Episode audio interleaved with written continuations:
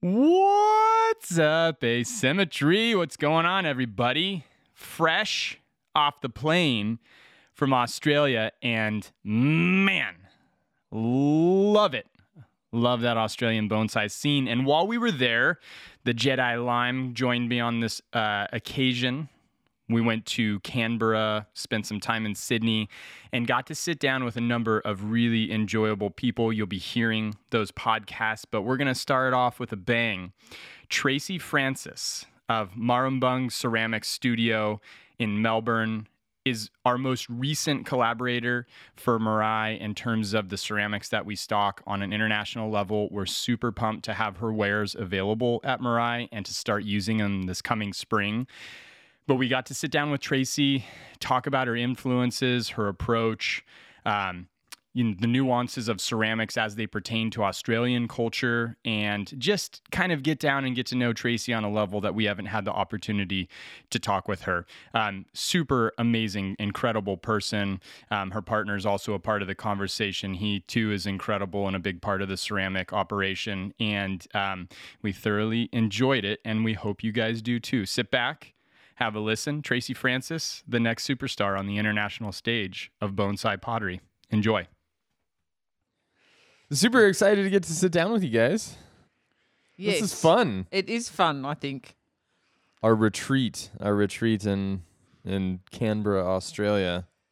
It's it's a nice spot actually. It's um We read a we read a book on the spirit of this interior design ethos around this mm, uh, home today. I believe, Hi, IG. I believe it's the little book of Hygge. yes, yes, a Danish word, isn't it? Is that the, how you say it? I think so. I'm not sure, but I think that's and it's yeah, it relates it's almost like a feng shui type of thing. Right. That's Yeah. exactly we we read it and it was like, oh, this is the this is the like European equivalent to feng shui.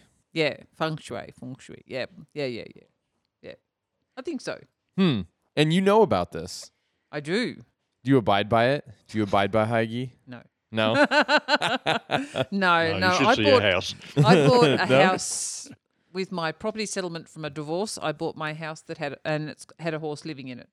Had a horse living in it? Yes, it was Where- a where the studio renovator's is. delight, and it had a horse living in it. Um, sixteen hand type proper horse. Uh-huh. You know, like full blown horse, Yeah. And Not like um, a not like a quarter horse, half horse. It's a It wasn't a Shetland horse. pony. It was like you know, looked over your shoulder as you walked past, sort of thing. Um, my studio downstairs had the horse living in it. Uh-huh. That was his room.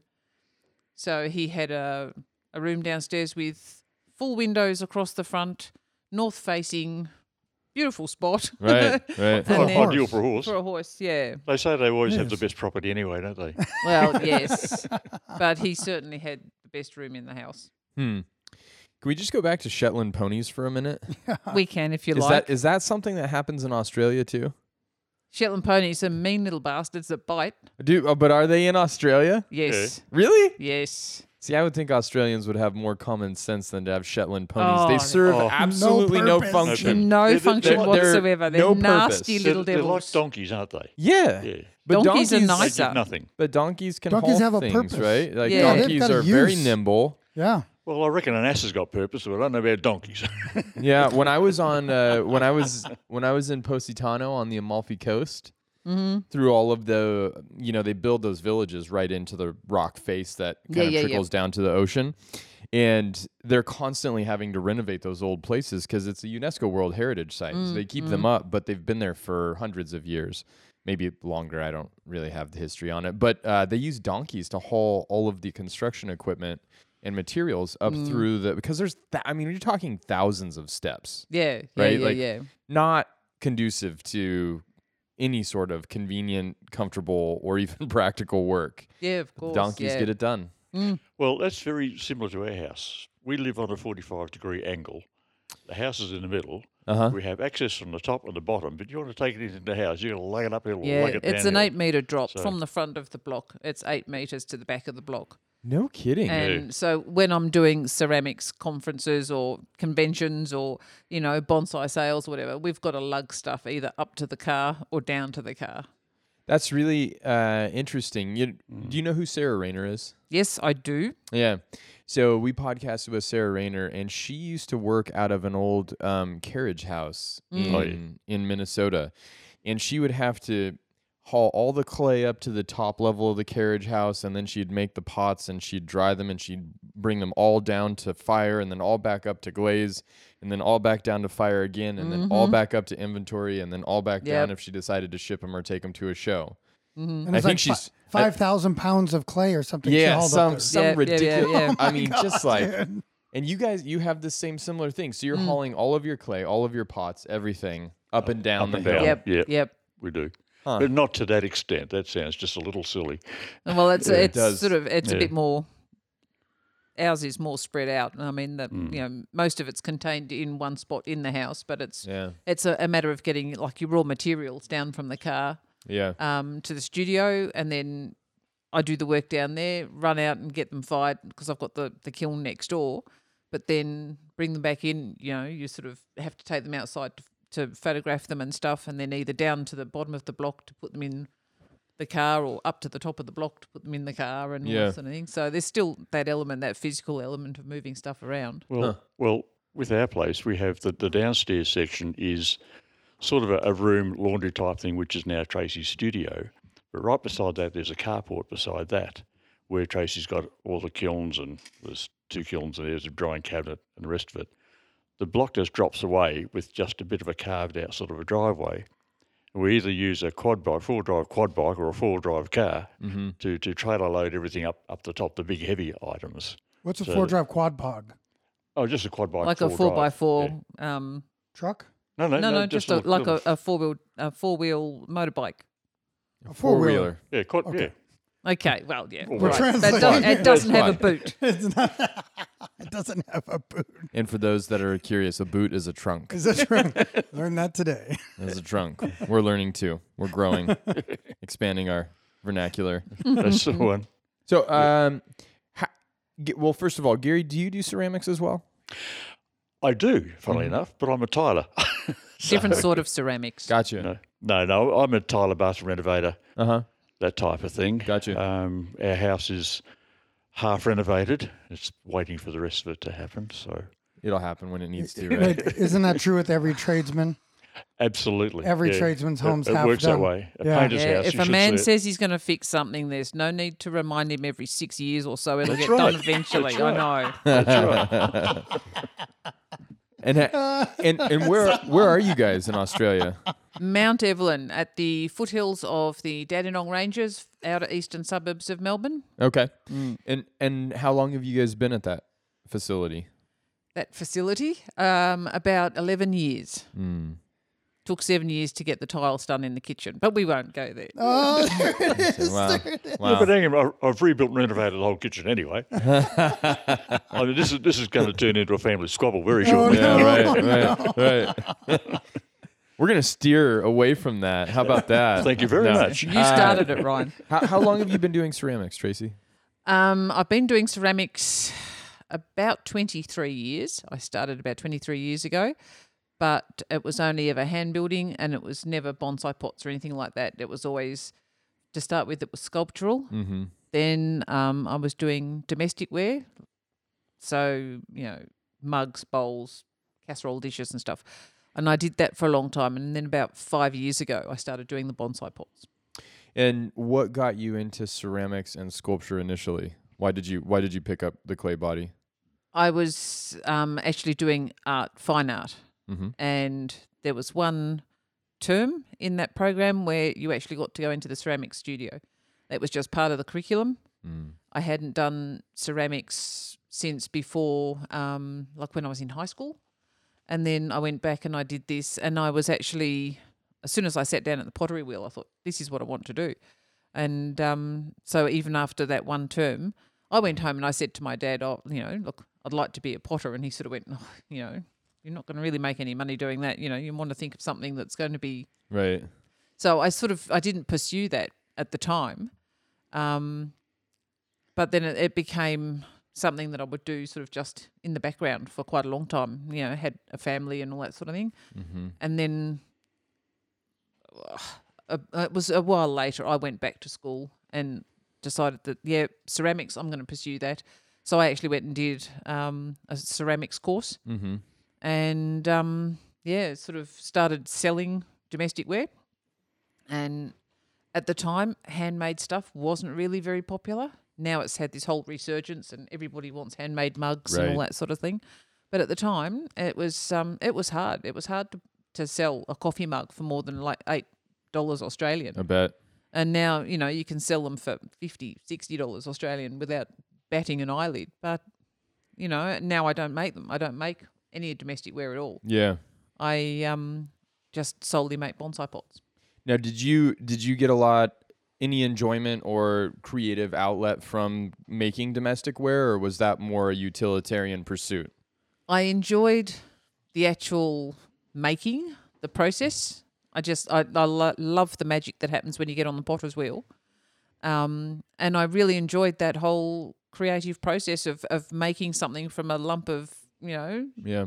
sort of misshapen clay, um, something that can be used and held and and and enjoyed every day. Yeah. But um, I I got to the point where I was making things more so because I wanted to make something and stockpiling them in boxes, and then we started selling them because we had all these boxes of stuff sitting there, you know, like. 500 coffee mugs sitting in boxes all around the house. And it's like, crap, we've got to do something with these. so we started selling at markets and, you know, and that's really the only reason I started selling them was because we couldn't keep stockpiling all this stuff. yeah. I got a yeah. question for you. You said though that you were into um, hand building a lot. Mm. Do you like the wheel or hand building more? What What is your? I like both now. I always feel really comfortable at the wheel. I my ceramics teacher, I remember her saying to me, "You are one of the most relaxed, most natural wheel throwers I've ever had come through the course." I almost felt like, and somebody did say to me, "It's almost like you've had a previous life where you've been ah, a potter." you bonded. it, it was just such a natural thing for me to sit down. The first thing, first time I ever got on the wheel, I made a bowl, like a you know, and it was it was a good bowl. They were really impressed. Um, so it's sort of something that is just It comes easy. it's natural for me. yeah. You know, um, hand building is not so natural for me. Although since I've been doing the bonsai work, it has become more so Yeah. um, because of some of the the designs that I get given and some of the pots that people want. You can't, you just can't make them on the wheel. Yeah. So um, I've, yeah, I've sort of expanded my hand building skills quite a lot, and you know what I can make. Cool. Mm.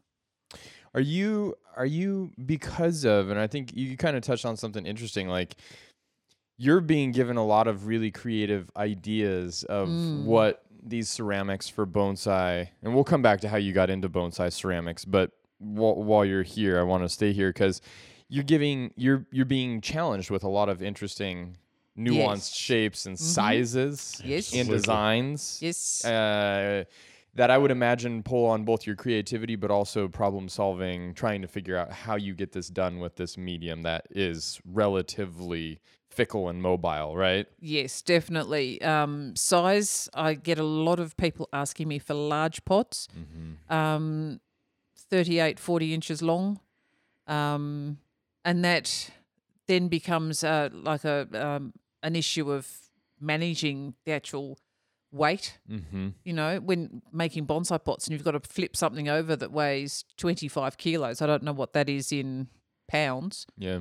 but that's 50, 50 pounds. some, 50 50 some pound, pounds. yeah. Mm-hmm. Yeah, you know, and and that's spread out over a large sort of area, um, and it's still it's still mobile. It's still sort of floppy to a certain degree. So then, when you've got to sort of try and flip that over, you've got that weight. You have to put it between two boards, which adds to the weight again. Yep. And then you've got to get people to help flip things over just so you can put feet on the bottom and and you know Yeah. drill holes and all Yeah. that sort of stuff. Um, so the logistics is sort of a, a big issue. Um, freight is always a big issue with things like, you know, huge pots. But um, things like some of the shapes that uh, some of my engineering type clients have been asking for. um, you know, never let an engineer design a bonsai pot. I've told. Uh, you know, multiple angles and all compound curves or compound Uh-huh. miters all coming together. Can I slide in here for a second? With this engineer design pot, we made a we made a, a template for it. The template had a little bit of damage on it, so Tracy tips it over and uses the other side. Subsequently, we made a left-hand pot rather than the right-hand pot. Yes, I forgot to to turn around flip the and make slab another back again. Uh-huh. uh-huh. So yes, my customer got two pots mirror Oh, image. Yeah. Yeah, which I mean that was my fault, but you know, it's there is a lot of sort of thinking on the job, you know, Mhm. trying to work out how to put three, four different miters together in in one sort of in one corner. You know, you've got two sort of angled um, surfaces on the top, two on the bottom, and then they all come in to meet in a in a, a corner, and they're all different miters and everything. It's it's really hard to sort of Or compound miters. yeah to get that worked out. Um, you know, Mm-hmm. I mean, what is that as far as like in the world of ceramics? Are there things that you do building bonsai containers that you had never experienced or are not typically confronted in the typical world of ceramics? Is, um, is there anything special about making bonsai pots? more so making sure that you've got the you know enough drainage and stuff like that. Right. Um, that would be the obvious one. Pots that have feet, n- you don't necessarily put feet on things. Mm-hmm. And when you're firing to stoneware, which is like twelve hundred and ninety for me, uh, cone nine between cone nine and cone ten, um, I find that you know with the feet, then you've got the the problems of making sure that the bases don't sag, particularly if it's a big flat base Right. um, you've sort of got to sort of manage things in Yep. the kiln so that they don't sag. You know, Mhm. um, I have been told one of the things that people like about my pots is that the bases are as flat as I can get them, and they can see a nice clean line underneath the pot between the feet. Whereas some of other potters, you know, you can see when you look at their pots, you can see that The the, base sag. has sagged a bit. Yeah, the sag. Yeah. Yeah, which aids drainage, obviously, but it's aesthetically, it's not It's ugly. it's I don't know if it's ugly. I it think just it's ugly. That's to me opinion. it just you know you look at all the stuff that comes out of Japan and it's beautifully flat underneath. I, Yeah. I know they've had a lot of time to perfect that, but um, I still think you know you've there is that that's a standard that I've sort of strive for that it's got to sort of be it's Yeah. got to look like it's supposed to be like that, Yeah. not that it's supposed to sort of have that sort of funny bulgy bit in, underneath. But what I mean, I guess that's what I'm asking though, because like, what is that when when you, whenever you think about Japanese ceramics and these Mhm. perfect sort of forms and stuff? I mean, a lot of that's mold built, Yep. so that that helps a lot, right? Mhm. But I think beyond that, having the time to have perfected it, is it something that is really unique to bonsai that makes the accomplishment of that very geometrical shape highly executed in as close to perfection of a Mm. you know tolerance level as possible i think when you refer to western ceramics versus japanese ceramics this is the consistent conversation is that well the japanese were doing it for a lot longer so Mm. they've kind of figured all this out and that's that's why i asked that it's Yeah, just like yeah. what is, so then there is something unique It's- about what's happening with bonsai containers for there to be secrets beyond the ceramic community or skill sets beyond the ceramic community at large to Mm-hmm. actually be able to not get a saggy bottom and have true Yep, walls yep. on a rectangle and Mhm. uh, be able to manage all of the behavior of the clay in the way that it's going to move and manipulate Mm. itself, right? Because a lot of it comes down to the actual memory in the clay, does it That's not? right. Yeah. clay does have memory. Um, even when you're rolling out your clay slabs, you know, you can't just sort of roll the clay out in one direction. You have to sort of roll it and roll it in the other direction, then flip it over and roll it in two different directions again, and sort of try and literally confuse the clay as much as possible. Because otherwise, if you've got the clay memory pulling on a side when you're actually firing that, it, that's yeah, no, lime's. Mm-hmm. That's how you he get it knows to- exactly what I'm talking That's, about. that's how you get it to fail, Yeah. That's the- yeah. essentially. and it yeah, looks like it, it- looks sloppy. It doesn't look good. Yeah, it, it looks very amateurish. If it, if sides that are supposed to be straight are not, um, or if they if the base that's supposed to be flat is not, it tends to just take the work down a level. Each Mhm. each thing that's wrong with it that you can pinpoint just takes the quality down. Um, Yeah, rolling a slab is a skill of its own. it is a skill of its own. It's its own skill. There are potters who will tell you that they don't use a slab roller. They they do the whole throwing the clay to get their slab, and Yeah. that sort of compacts all the particles and all that sort of stuff. I don't have that space. If I try and throw my slabs, you know, they're going to pull the, the concrete paint off the floor in the studio and stuff like that. So I have to use um, a slab roller.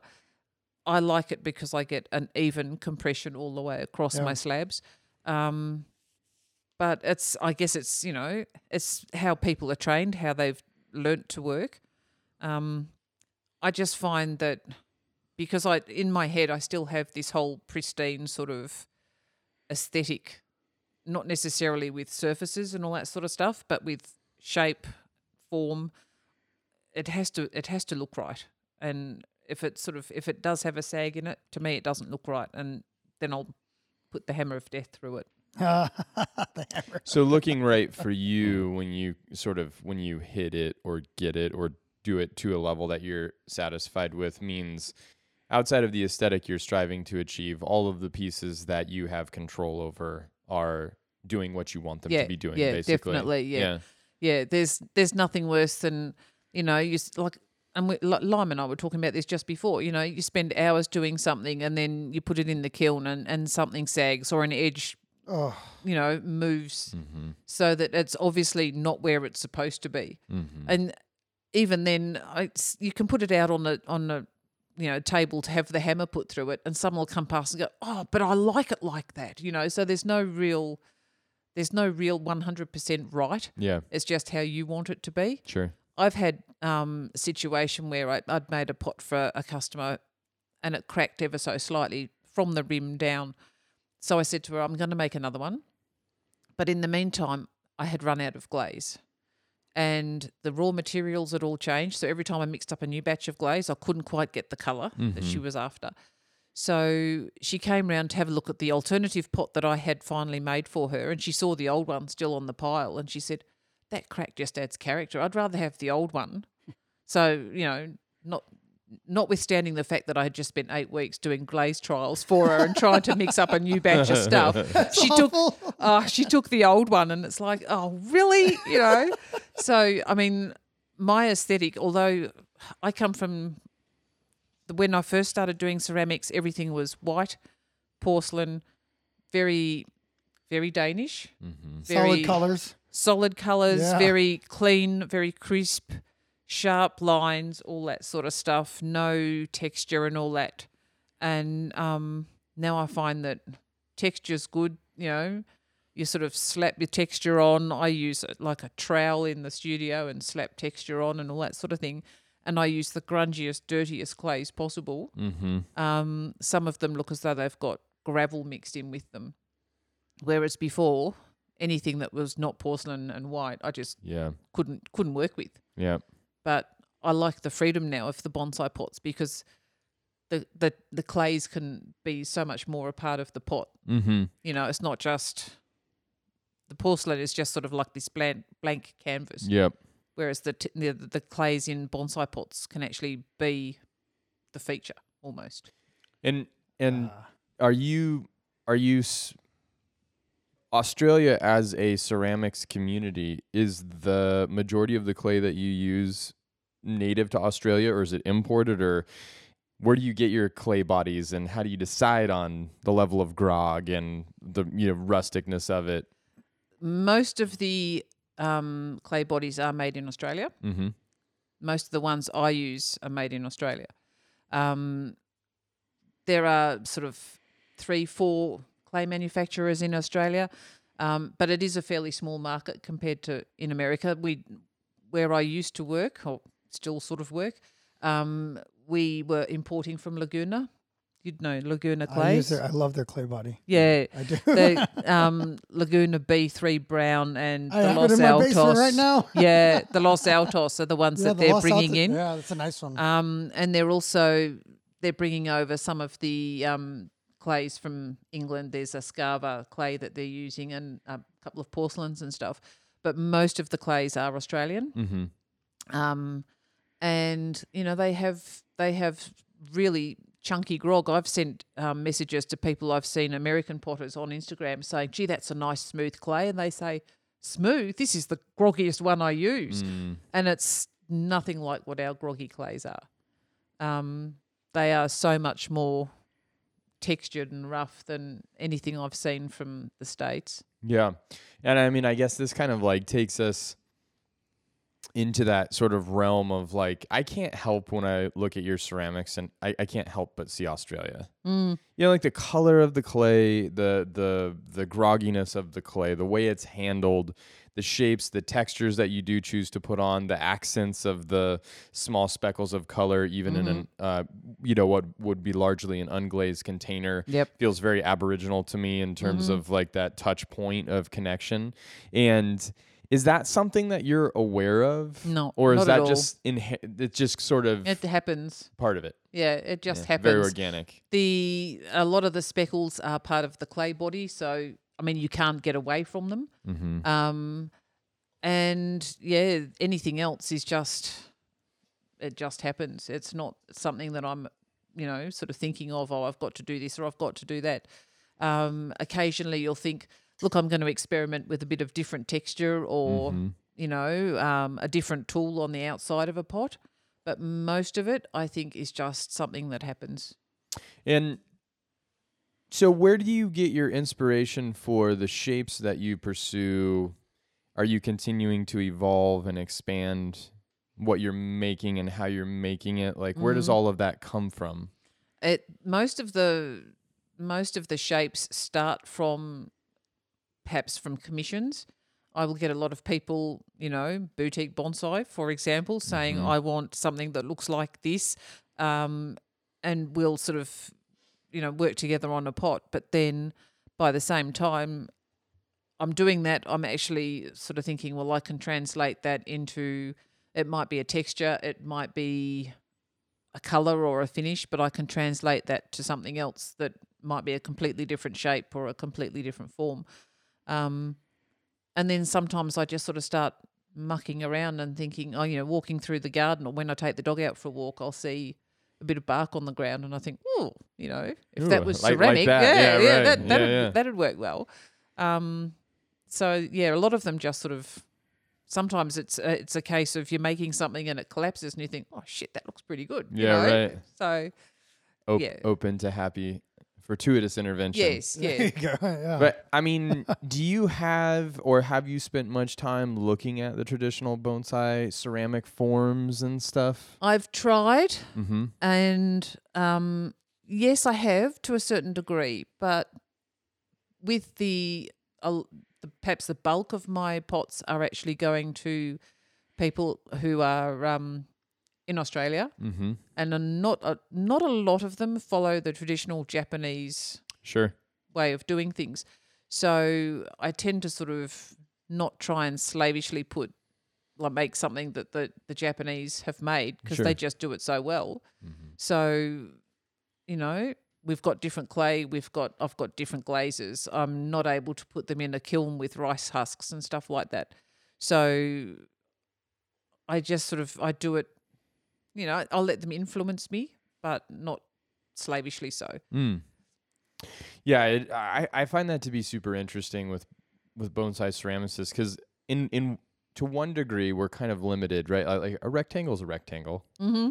And, like there's not an Australian rectangle and a Japanese rectangle. They're both rectangles, Yep. right? Yep. Definitely. And Yep. ovals and I'd squares and that. Yep. rounds and Mhm. and those form like this significant backbone of of the bonsai ceramic aesthetic. But inside of that, obviously, there's all of the different ways that you can communicate. Mm. N- it not being a Japanese ceramic body, right? Yep. stylistically, the colors, the handling, Mhm. the the clays, the glazes, the textures, all of that stuff.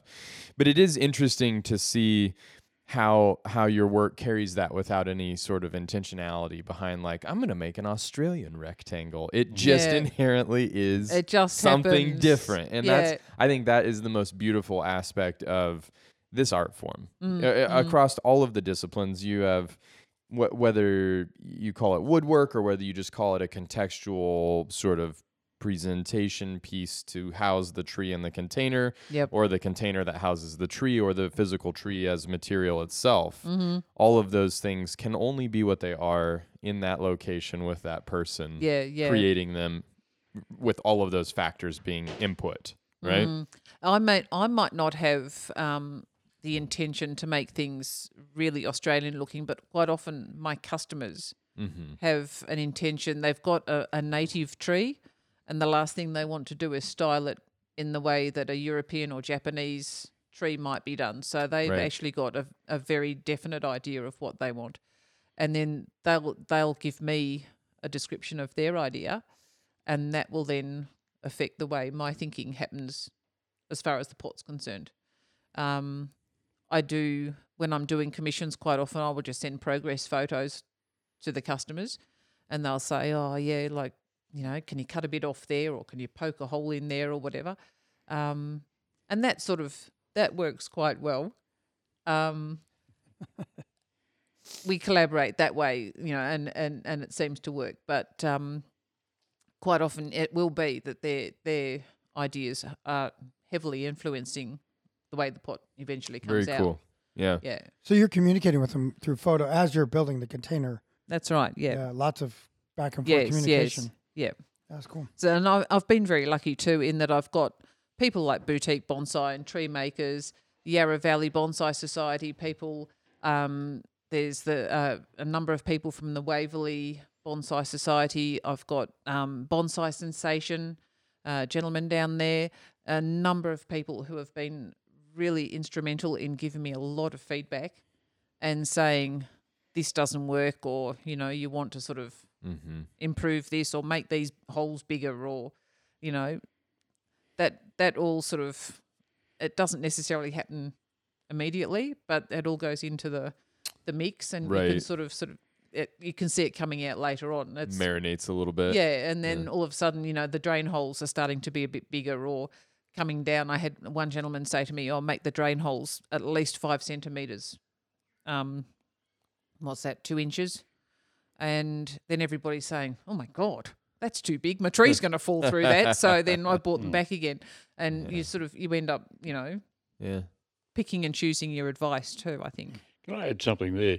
You're talking about where she gets her, her uh, ideas from. I think it's an ingrained fundamental thing. If you know the Australian bush and the Australian rock outcrops, mountains, that sort of thing, Yeah. it's in the back of your mind already, and you, you're just creating something that, that you, you know of, you understand.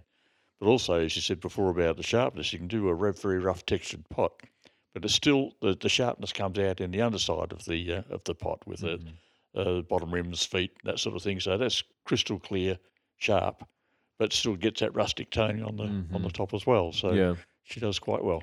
Mm. And what an interesting contrast to what sounded like almost not a hyper modern, but a modern form of homeware ceramics that you were doing prior, and now really diving into the organic mm, form mm. and just sort of the the. I would imagine that there's actually a significant amount of additional skill and, and experience that you have dealing in the modern form because the modern form in bonsai is also an aesthetic that's quite can be quite attractive right? It doesn't always have to be this massively organic thing. No that's right. Right? Yeah. and and to to have the the quiver of arrows that allows you to be able to select and pull on those different i would imagine that is quite big uh, or important to your ceramic work to be able to have a very broad range of what you can do Yeah, I, I don't like to stick with just you know organic sort of lumpy textures and and and forms. Um, I really enjoy doing some very slick, you know, um, exacting pieces as well. yeah I have got um, orders for people who want some really modern, you know, smooth, shiny, sleek sort of pots, and I really enjoy doing those. Um, but having come from that background, that's sort of to me that's the easy bit. I find it harder to do rustic gotcha and organic because I feel once once it's at a point, I think, oh, just tweak that or I'll just smooth that off, and I have to stop myself and put it away and walk away. Otherwise, it'll end up being it'll start off as a nice rustic organic thing and end up being all smooth and sleek Yeah, again. so I right, have to sort right. of stop You pull it. Yeah. Pull it. Oh, that's that's really really fascinating, and and I mean, one of the things that I hear about Australian bonsai, it sounds to me like Australian bonsai, and from everything that I can take in in terms of the information and experiences I've had in Australia, is that the bonsai community is growing and at and sort of hitting Mm. a a very significant moment of maturation, potentially expansion Mm. having Australian ceramicists creating ceramics that are representative of the environment or at least pulling cues from the environment and it makes a big aesthetic difference with particularly using them with natives Mm. Mm. but i mean even in terms of it's it's really wonderful to hear that you're as a a native australian ceramicist doing some of this really groundbreaking organic i would say more organic oriented ceramic representing the landscape of australia um, that you're so heavily supported because it does seem like any bonsai culture that goes through a state of evolution that australia is experiencing right now and i, I think the united states is you know sort of in the same throes of things just at Mhm. different points in the in the journey like there is a lot of resistance there or there can be resistance or Oh, there yeah. can be a lot of controversy to that new direction Big time. that things are being taken and do you do you feel that uh resistance When I at all started, when I started, I think there was more so. uh-huh um, and I was getting a lot of feedback that you know, oh, it's it's a bit rough, or it's it, you know, it's too deep. You know, the the side of your pot's too deep. Um, it's you know, Japanese. You have to have this the golden the golden rule of you know right whatever it is the Golden one to three thirds, or yeah. whatever it is. Yeah. Um, and I did have a bit of that to start with, but then I had more and more people saying, "Yeah, but we're in Australia. You know, we Thank goodness. it's it's too hot to have a really shallow pot where I live. So I want my pot to be deeper. I don't care if it's the same depth as a casserole dish. mm-hmm. You know, if it it means that I don't have to water it six times a day or get the neighbours to water because I'm at work, then it's going to work for me and it works for my tree. So there is there's a bit of a now I think there's a bit of um a rebellion happening. You know, we don't necessarily want everything to look like where we've been dictated to yeah by um, people who have got like longer, harsher winters who don't need to water six times a day during summer and stuff like that. So, and being Australian too, I think we're all a bit sort of, you know, we're rebels. Yeah, we're all you- rebels in some form. Australians are definitely not cut to follow the same road every We- other yeah. bonsai community is cut to And I follow. think- I am very I've become very aware of this. It isn't gonna work that way for you guys. It's awesome. It doesn't, and I think I love um, it. Yeah, it there's a lot of confidence now in um in Australia with the way people are approaching because we've got our own material. Yep. So um, I'm still a raw novice as far as having my own trees, Mm-hmm. and I would say I'm still pretty much a novice when it comes to doing some of the pots too because I'm still learning. I you know it was it's a whole new thing for me this bonsai thing. Um, I've only been doing bonsai pots for about four and a half years, and I find that there's still stuff that I didn't know. I, I- Mm-hmm. you know I'm still learning. You know how how things work, and I think a lot of people in Australia are sort of they're making it up as they go along, and Yeah. and you know we because our material is so different, a lot of what is considered the right way of doing things just doesn't work for us. Sure. So Or in its application, like the the aesthetic somehow it's like oh It oh, just geez, loses that it. something Yeah. didn't come along where it was supposed to. You know, like mm-hmm. we lost our track trail yeah, here. Yeah, it doesn't look like an Australian tree. It looks like an Australian tree that's trying to be a Japanese tree or a European tree, Yeah. and it, it just doesn't work. Yeah. Yeah, it, it's even fascinating when you look at um, what the Australian community calls exotics. Exotics being, uh, which I think is such a great term, exotics for Mhm. imported or non-native species, just like the the Japanese black pines and stuff. There is a non-Japanese aesthetic to the pines that are have have been cultivated in Australia. Like Mhm, there's a there's a non-Japanese aesthetic to any tree that's been cultivated in Australia, regardless of what the template of it was. Yep, yep. You know, and I mean, eh, and I that I think that's really beautiful to Mm. think like, okay, we're gonna do this Japanese did this. We've got this black pine where this check got that box checked. Like we've got the right mm-hmm. tree. We've got the you know kind of idea, the pictures.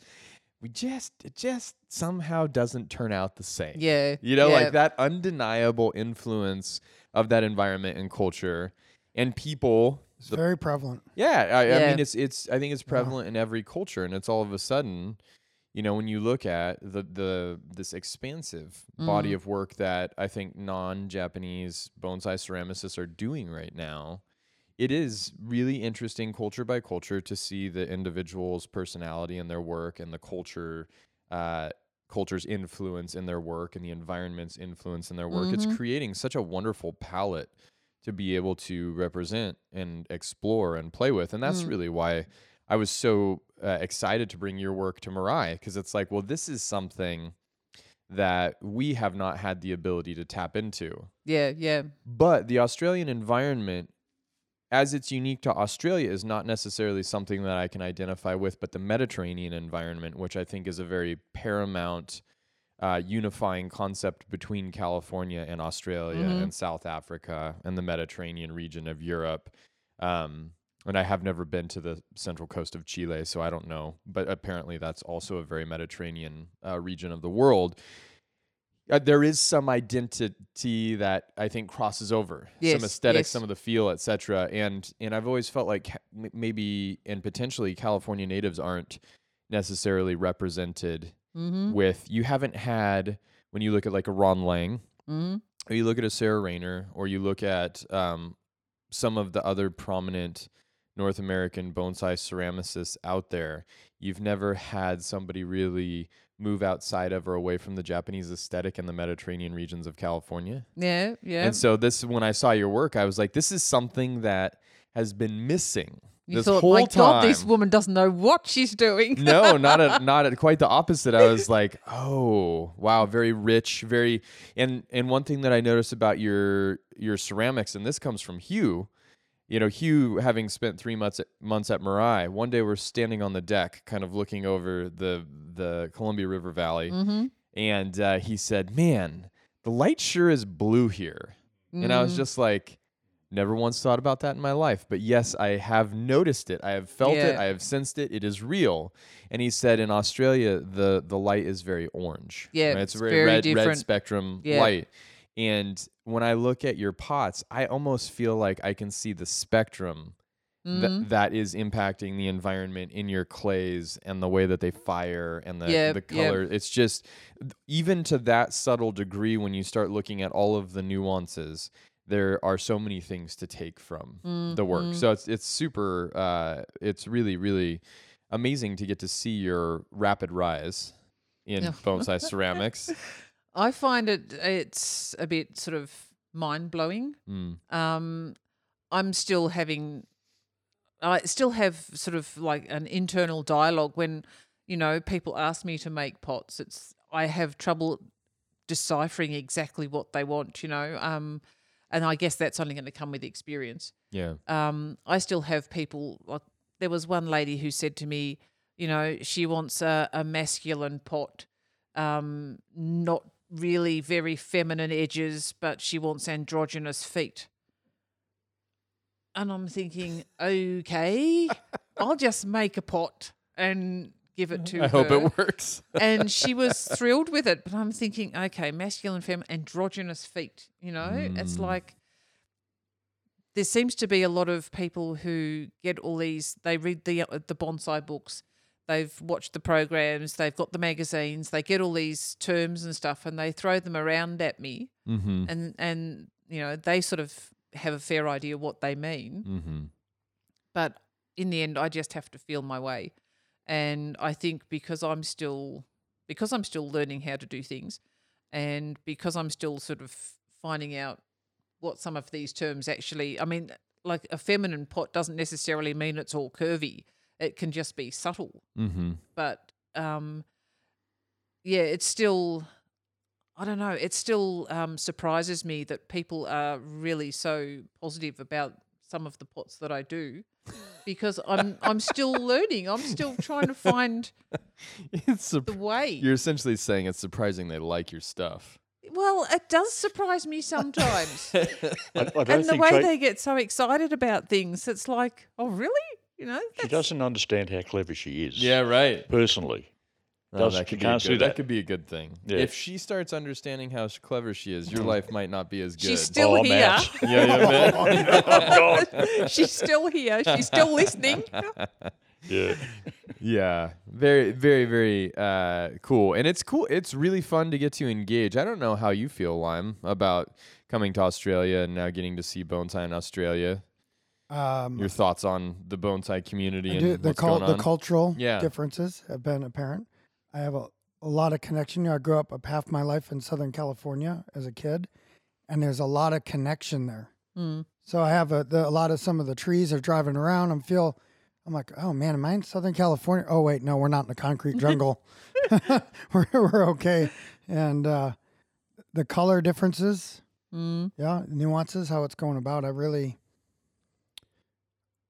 yeah, I'm being, I'm I'm overwhelmed a little bit. Yeah. I'm trying yeah. to take it all in and process it as I'm going, but it's going to take a while to process Oh yeah. Yeah. how, how you guys are very different. But we have a um, a connection with you at that rebellious side. Mm. You know, the wild West American boys, and then Yep. Yep. the, the down under Australians. I yep. feel like we have this like brotherhood together So of what have we being, got? being wild. It's all about the bloody British, was it? Yeah, we just want to beat them up, right? we did a good job. but ap- ap- appar- apparently, uh, what is what? What was the discussion about still being part of the Oh, you're co- Commonwealth? yeah, you guys are still Australia is part of the still Com- part of the Commonwealth. Mm-hmm. I was. I, I, that was really interesting. Yeah, that was a shock. I didn't know yeah, that. that was interesting. You didn't get. You didn't give did, a did was I not supposed to say that? no. Oh no, no, you're fine. No, No. no, no, no. You'd- Fire away. I mean, it doesn't matter. We're, we're bulletproof. right. It doesn't yeah, matter. right. Right. I had no Yeah. idea that there Yeah, was I didn't still a. Commonwealth. Honestly, that's how ignorant I am about that. I thought you gave the No. Brits a boot like we No, did. no, no. There was there was talk about uh, all that sort of stuff for a while They've there. tried it and they couldn't They bring it in. But couldn't, the, yeah. the problem is, you know, it, especially this time, this is political, but especially this time of, of our our lives, you can't afford to be losing too many friends. In. You really don't wanna keep- be making enemies right now. No, That no, don't sounds- lose, don't lose your like friends. A, a, a poor choice That's it. Yes, in the yeah, current definitely. climate of things. Yes. Mm. the, the the wildness and the vastness of your country, the interior. You Yep, know, yep. they tell me how empty it is. Like we have that vastness also. Mm-hmm. I think that also what brings kind of the Yeah, our- we have a similarity in our culture I think that so. I, I've yes, found yes. that I like. I, yeah, and it also seems like it seems like there is a little bit of a not not necessarily to the degree that we see in the United States, but there's a, little bit of a mutt mentality in Australia as well yeah. because Yep. it is a little bit of a melting pot, Love Mhm. it. Yeah. uh, particularly in the coastal uh, coastal regions where the big city, cities are and cultural hubs are and whatnot. Mhm. But really trying to sort of tease out that integration of of a, a long-standing Aboriginal history Mm-hmm. with all of the other ethnicities that have you know now found themselves in this space. I mean, this is a the Native American aesthetics and sort of that history in North America, and some of those finding their way into the ceramic community. You know, I talked about you having hints of what, at least to me, from my ignorant perspective of the Aboriginal uh, sort of points or details or things that occasionally come out that it's like, oh, I Mhm. wonder if Tracy did that intentionally, or I wonder if that just happened. No, you certainly don't do it intentionally. Um, it's considered very bad form to sort of you know try and, and make Aboriginal art uh, when appro- appropriate, yeah, yeah when you when you're not an Indigenous person. sure, Um, so I would never consider doing that. but that's Um, coming out of the material then. It's it's purely the clay body that I use has ground up volcanic rock in it called Mm. trachyte, and when you fire to stoneware, it comes out, and it comes out through it burns out through your glazes and stuff, so it shows. So you get that speckled effect. It's got Are- nothing to do with me. Wow, Are you getting that volcanic material here uh, in Australia? Do you have to source it and bring it in?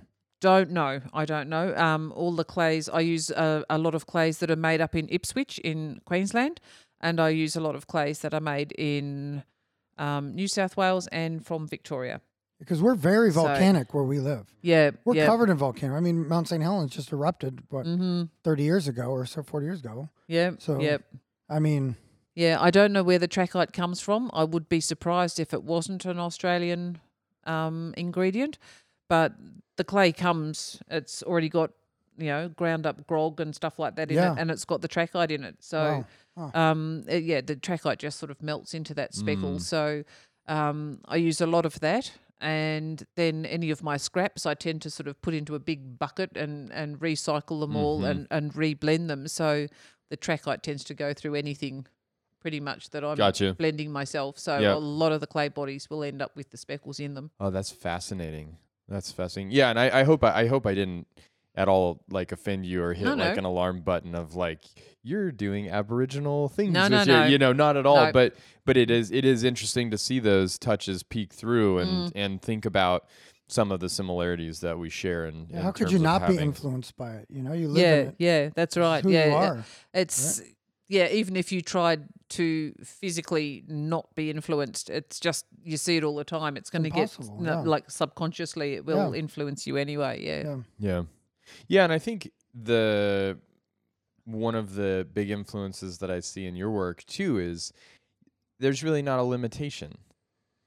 Like What's I a- don't what's see limitation. I don't I don't see that's what I'm saying. See this this actually to me feels very Australian as well. Yeah. You know, yeah. it goes back to the Foster's can and the great white being a guppy, right? Yep, yep, Australian of for course, yeah. guppy. Look, you can do just about anything. I mean, the only limitation I would find now is the size of your kiln. Mm-hmm.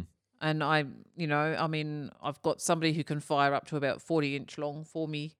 Um, other than that, I have to go and make new friends. Uh, But, um, you know, yeah. that's the only limitation is the physical firing limitation. But if you had to go make new friends, you'd go make new friends. I would go and make new Okay, friends. So I mean, yes. like this is a different mentality in my mind than somebody that says my kiln only holds thirty inches, so I don't.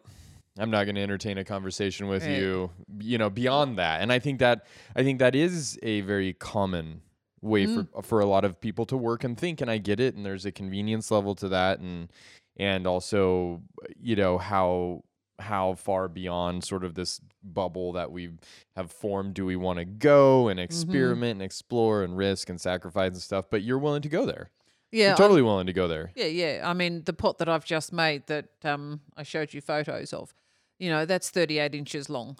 And I'm saying inches because you guys use inches. I don't know what it is. Yeah, I'm in- appreciative of that. Just so you know.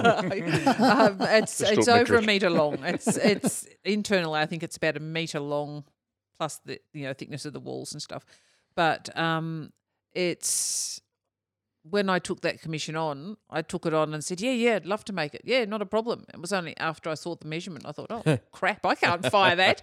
so I just I rang around, Uh-huh. and you know, I've got a, a couple of people who are amazing and who will fire things for me cool um, and it just it just sort of works. So if if somebody came in and said, you know, I need you to make a pot that is this much longer again, if I can get it fired and if I can physically make the thing and flip it over and manhandle it around, and then actually get it transported to wherever the kiln is without any major problems, and we don't lose it, you know, in the ma- in the making, then yeah, I'll have a go. Mm.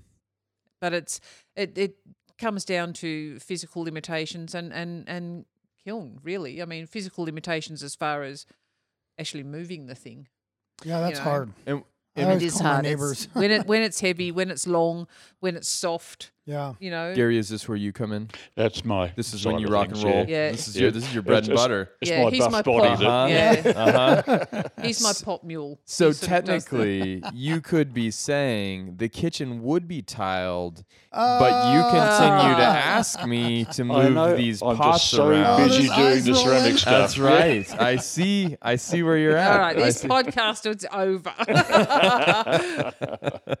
Yeah. The the uh so where where is the value in ceramics for you now? Like at this point it you know we never talked about how you started making bonsai Mm. pots and i would like to touch on that but um solely making bonsai pots now are you happy with that? Do you miss any of the of the other work you used to do and not doing it? And before you go into it because it'll all tie together i think. Uh-huh. Um you know where where what part of the process do you find the most satisfaction in now okay I the biggest thing for me is the creative endeavor. I just I need to be making things. I need to be to be doing that sort of stuff. Mm-hmm. Um, it, I'm not happy if I'm not being creative, if I'm not doing something, whether it's painting or drawing or my ceramics. Um, as far as what do I miss, I miss the interaction with people. Like now that I'm in my studio, I'm in a room under the house by myself. My pop mule comes in occasionally to help flip things and stuff Mhm. like that. But other than that, I um, I'm by myself. I don't have that interaction so much. I have interaction with my customers eventually, but it would be nice to be in a situation where I can bounce off ideas and I can say things like, "Hey, Lime, does this look like you know I should put the feet here, or you know, do you think this sort of works?" And to get that sort of feedback while you're actually working, Yep. or you know, um, even just uh, when you can sort of send photos off to people and get that feedback. That that's nice. I, I sort of really enjoy the interaction. So when I was working, I was doing a lot of networking and a lot of interacting with people of like mind, Mm-hmm. and that I miss. You know, if I'm not there, I'm not talking to people. I'm sort of just in my own little space, Yeah. and you can become very blinkered, very insulated Yep. um, and very isolated, I suppose. But to that extent, you know, sometimes that's good too, because then you're not getting influenced overly much by somebody else. You know, you might think, oh, geez, that looks pretty good. I should do that, and then end up making a clone of something that somebody Right. else is, which I don't want to do. I Right. don't, you know. But um, yeah, I think I think it's going to be good. I think it's going to work out well as long as I can make enough money to feed myself. Um, then I think yeah, it should it should sort of coast along nicely. Yeah. Mm. So the the creative challenge is still still the valuable piece of it for you. Yep, then. yep. Seeing the finished pot, are you ever like? By that time, are you ever just kind of like, ah, it's I'm, that's great, it's done. I I really at this point I don't care so much anymore. Do you ever feel that way? Um, only only uh, if my vision and the pot vary a lot. Right. if the pot comes out of the kiln and it's a, a real kicker and I think, yeah, that glaze has worked really well, but then I'm I am super critical. So I'll look at it and think, geez, if I put another layer of glaze on or if, you know, I'd stop the glaze just before the feet rather than glazing the feet or whatever. And sometimes you, you you think this glaze looked really good on that pot and when it comes out of the kiln you think, oh crap, Yeah. that looks awful. Yeah. You know? Um, and then I go and I donate them to the bonsai club as raffle prizes and somebody likes it. So Hmm. Well, the, the let go part works. Uh, Tracy is creating something which is really beautiful. It's fantastic. It's a credit to her to what she does, but she has to let it go. I mean, it's being made to sell, Mm-hmm. and once it's gone, it- once once it's made, once it's sold, it's gone. But the payback then comes back when people send back photos of that pot with a tree planted. Yeah. looking yeah, that's always a real buzz. That's got to be that really comes back. rewarding, I would Yeah. think. Yeah, that's just a really strong point. Are there are there any pots that you have not been able to let go? No. Like something just so There was one astronomically special. There was one in particular that Oh. I really liked. The glaze came out just it was all white and grey and and um it was only a small like a little shohin pot, but this glaze was just mind blowing and it was made as part of an order for for boutique bonsai actually. So it went up there. I just had to bite my tongue and send it up there. But I would have liked to have sort of hung on to that one. And I thought, no, no, I why you know I've only got like ten trees or something. uh-huh. I only ever wanted one tree, but now I seem to have ten, and all except one are in black plastic pots. but um, I don't need to keep it, even though it's a really nice pot and I like it. I don't need it. I don't need to keep it, and I can always make another one. I've never been able to make that glaze the same since. Yeah, so so to some degree you can't always make another one. Mm. I'll get there eventually. I'll work out what it was about that glaze, but um, this is why this is why the handmade container is so freaking awesome. They're all individual. you Even if I can't Yep. get it again. You can't. You know, Yeah. like you can get close. like, that's what I say to people because get they say to me, close. "Can you make me two of those?" And I say, "Well, I can make you two that are similar. Mm-hmm. I can actually make two exactly the same size and shape, but one will be in a slightly different or a hotter part of the kiln." Yeah. and so the glaze might be slightly shinier or I, I can use the same glaze and you might get a half a second longer dip or something so one will come out a slightly different shade Yeah. and even if i dip them at the same time one might have had a a slightly hotter bisque firing because it might have been on a different shelf in the kiln for the bisque firing so it might be less absorbent or more absorbent so It's too much. Mm, it is. It's too yeah. much when you it's get, to, not get an right down exact to it. science See, I would, and that's I like. How fastidious are you in taking notes and understanding all of those nuances to specific pieces? I take notes about everything. I take photos of everything. Do you? Um, I'll know sort of the how fluid my glaze is and all that sort of stuff. Um, I will make notes on every pot. I'll make notes about what where it was on the shelf in the kiln, where the shelf was, what the kiln temperature was, all that sort of stuff. It still doesn't help. I Hmm. mean, it means I can look back and say, well, that's what happened with this particular pot. But then if I go and get a another bag of the same clay, it might have a different moisture content in it um, when I get it. Um, I might, even though the kiln is reading that it's you know the same temperature and all that sort of stuff, you might find that you've put it in a slightly slightly different place, or even a few inches over, or just you know half an inch back on the shelf, and find that it does get a hot spot. So then it's still slightly different. So And does the does the layout of the ceramics that the pieces are fired with also have an impact on? depends on how full the kiln is. Like Uh-huh. if you've got a really full kiln, um, things will the heat tends to go through the kiln. You know, because the the items next to each other tend to heat the one next to that sort of thing. So you get a really even pack. If you've got less stuff in the kiln, the heat operates differently. So. I, I tend to um, use the, the props that we put between the kiln shelves. If I've not got enough stuff in the kiln, I'll stuff them in and just heat them up because then they'll help transfer the heat through the kiln Ah, a bit more. Distribute it more Yeah, reg- yeah, but Mm. Um, the kiln's never stacked the same way. It's never got exactly the same amount of wear in it unless you were making exactly the same shapes, like 300 beakers, and then you put 300 beakers in the next firing, and the only way they would fit is in a certain way. yeah. You're never going to get exactly the same. You get close, but you'll never get exactly the same kiln pack.